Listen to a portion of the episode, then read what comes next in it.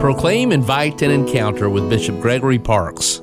Because we recognize that if somebody does suffer truly from mental illness, that their capacity to discern between right and wrong and those sorts of things is diminished because of their mental incapacity. So it, it wouldn't exempt them from justice. They're still subject to that. But is it fair for somebody who has a diminished mental capacity to be put to death if they didn't truly understand the gravity or the what they were doing? We would as a church advocate always against the death penalty period, but specifically for those that might have a diminished mental capacity. We believe that God is the author of all life and it's only for God to give life and only for him to take it away. And of course, the, the point of the penal system is not only to protect society from dangerous people, but also to give them the opportunity to reform their lives, to seek forgiveness, and to experience remorse for what they've done. For podcasts and social media accounts, visit bishopparkes.org.